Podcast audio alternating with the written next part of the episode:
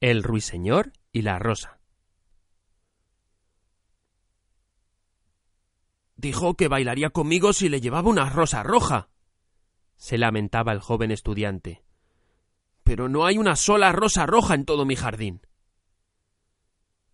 Desde su nido de la encina le oyó el ruiseñor. Miró por entre las hojas asombrado. No hay ni una rosa roja en todo mi jardín. gritaba el estudiante, y sus bellos ojos se le llenaron de llanto. ¡Ah! ¿De qué cosa más insignificante depende la felicidad? Mi vida está destrozada por carecer de una rosa roja. He aquí, por fin, el verdadero enamorado, dijo el ruiseñor. Le he cantado todas las noches, aun sin conocerlo. Todas las noches les cuento su historia a las estrellas, y ahora lo veo. Su cabellera es oscura como la flor del jacinto, y sus labios rojos como la rosa que desea. Pero la pasión lo ha puesto pálido como el marfil, y el dolor ha sellado su frente. El príncipe da un baile mañana por la noche. murmuraba el joven estudiante. Y mi amada asistirá a la fiesta. Si le llevo una rosa roja, bailará conmigo hasta el amanecer. Si le llevo una rosa roja, la tendré en mis brazos, reclinará su cabeza sobre mi hombro y su mano estrechará la mía. Pero no hay rosas rojas en mi jardín.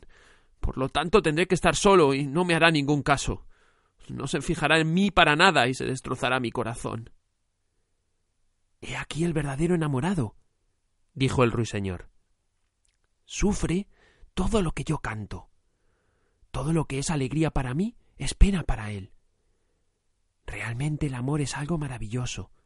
Es más bello que las esmeraldas y más raro que los finos ópalos. Perlas y rubíes no pueden apagarlo, porque no se haya expuesto en el mercado. Los, músicos tocarán sus instrumentos de cuerda, y mi adorada bailará los sones del arpa y del violín. Bailará tan vaporosamente que su pie no tocará el suelo, pero conmigo no bailará, porque no tengo rosas rojas que darle. Y dejándose caer en el césped, se cubría la cara con las manos y lloraba. ¿Por qué llora? preguntó la lagartija verde, correteando cerca de él con la cola levantada.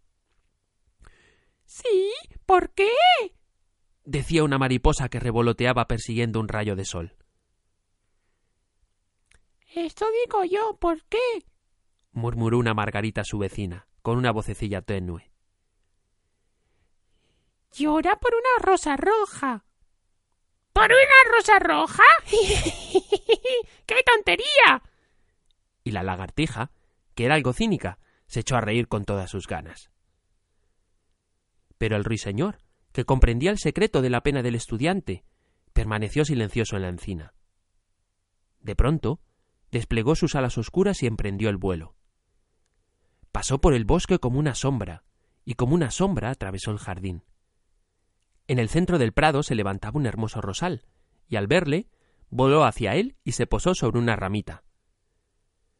Dame una rosa roja, le gritó, y te cantaré mis canciones más dulces. Pero el rosal meneó la cabeza. Mis rosas son blancas, contestó. Blancas como la espuma del mar, más blancas que la nieve de la montaña. Ve en busca del hermano mío, que crece alrededor del viejo reloj de sol, y quizá él te dé lo que quieres. Entonces el ruiseñor voló al rosal que crecía en torno del viejo reloj de sol. Dame una rosa roja, le gritó, y te cantaré mis canciones más dulces. Pero el rosal meneó la cabeza. Mis rosas son amarillas, respondió. Tan amarillas como los cabellos de las sirenas que se sientan sobre un tronco de árbol. Más amarillas que el narciso, que florece en los prados antes de que llegue el segador con la hoz. Ve en busca de mi hermano, el que crece debajo de la ventana del estudiante, y quizá él te dé lo que quieres. Entonces el ruiseñor voló al rosal que crecía debajo de la ventana del estudiante. Dame una rosa roja, le gritó, y te cantaré mis canciones más dulces. Pero el arbusto meneó la cabeza. Mis rosas son rojas, respondió. Tan rojas como las patas de las palomas, más rojas que los grandes abanicos de coral que el océano mece en sus abismos. Pero el invierno ha helado mis venas, la escarcha ha marchitado el tallo, el huracán ha partido mis ramas, y no tendré más rosas este año. No necesito más que una rosa roja, una sola rosa roja. ¿No hay ningún medio para que yo la consiga? Hay un medio, pero es tan terrible que no me atrevo a decírtelo. Dímelo, no soy miedoso. Si necesitas una rosa roja, tienes que hacerla con notas de música al claro de luna y teñirla con sangre de tu propio corazón. Cantarás para mí con el pecho apoyado en mis espinas. Cantarás para mí durante toda la noche, y las espinas te atravesarán el corazón. La sangre de tu vida correrá por mis venas y se convertirá en sangre mía. La muerte es un buen precio por una rosa roja, y todo el mundo ama la vida. Es grato posarse en el bosque y mirar el sol en su carro de oro, y a la luna en su carro de perlas. Suave es el aroma de los nobles espinos. Dulces son las campanillas que se esconden en el valle y los brezos que cubren la colina. Sin embargo, el amor es mejor que la vida. ¿Y qué es el corazón de un pájaro comparado con el de un hombre? Entonces desplegó sus alas oscuras y emprendió el vuelo. Pasó por el jardín como una sombra, y como una sombra cruzó el bosque. El joven estudiante permanecía tendido sobre el césped allí donde el ruiseñor lo dejó, y las lágrimas no se habían secado aún en sus bellos ojos. Sé feliz, sé feliz. Tendrás tu rosa roja. La crearé con notas de música al claro de luna, y la teñiré con la sangre de mi propio corazón. Lo único que te pido, en cambio, es que seas un verdadero enamorado, porque el amor es más sabio que la filosofía, aunque ésta sea sabia, más fuerte que el poder, por fuerte que éste lo sea. Sus alas son color de fuego y su cuerpo color de llama. Sus labios son dulces como la miel y su aliento es como el incienso. El estudiante levantó los ojos del césped y prestó atención, pero no pudo comprender lo que le decía el ruiseñor, pues sólo sabía las cosas que están escritas en los libros. Pero la encina lo comprendió y se puso triste, porque amaba mucho al ruiseñor que había construido su nido en sus ramas. Cántame la última canción, murmuró. Me quedaré tan triste cuando te vayas. Entonces el ruiseñor cantó para la encina, y su voz era como el agua de que ríe en una fuente argentina.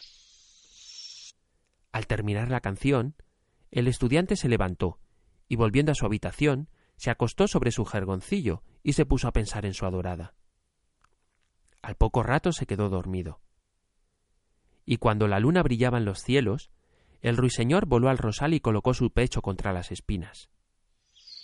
Y toda la noche cantó con el pecho apoyado sobre las espinas, y la fría luna de cristal se detuvo y estuvo escuchando durante toda la noche. Cantó durante la noche, y las espinas penetraron cada vez más en su pecho, y la sangre de su vida fluía de él. Al principio cantó el nacimiento del amor en el corazón de un joven y una muchacha, y sobre la rama más alta del rosal floreció una rosa maravillosa, pétalo tras pétalo, canción tras canción. Primero era pálida como la bruma que flota sobre el río, pálida como los pies de la mañana y argentada como las alas de la aurora.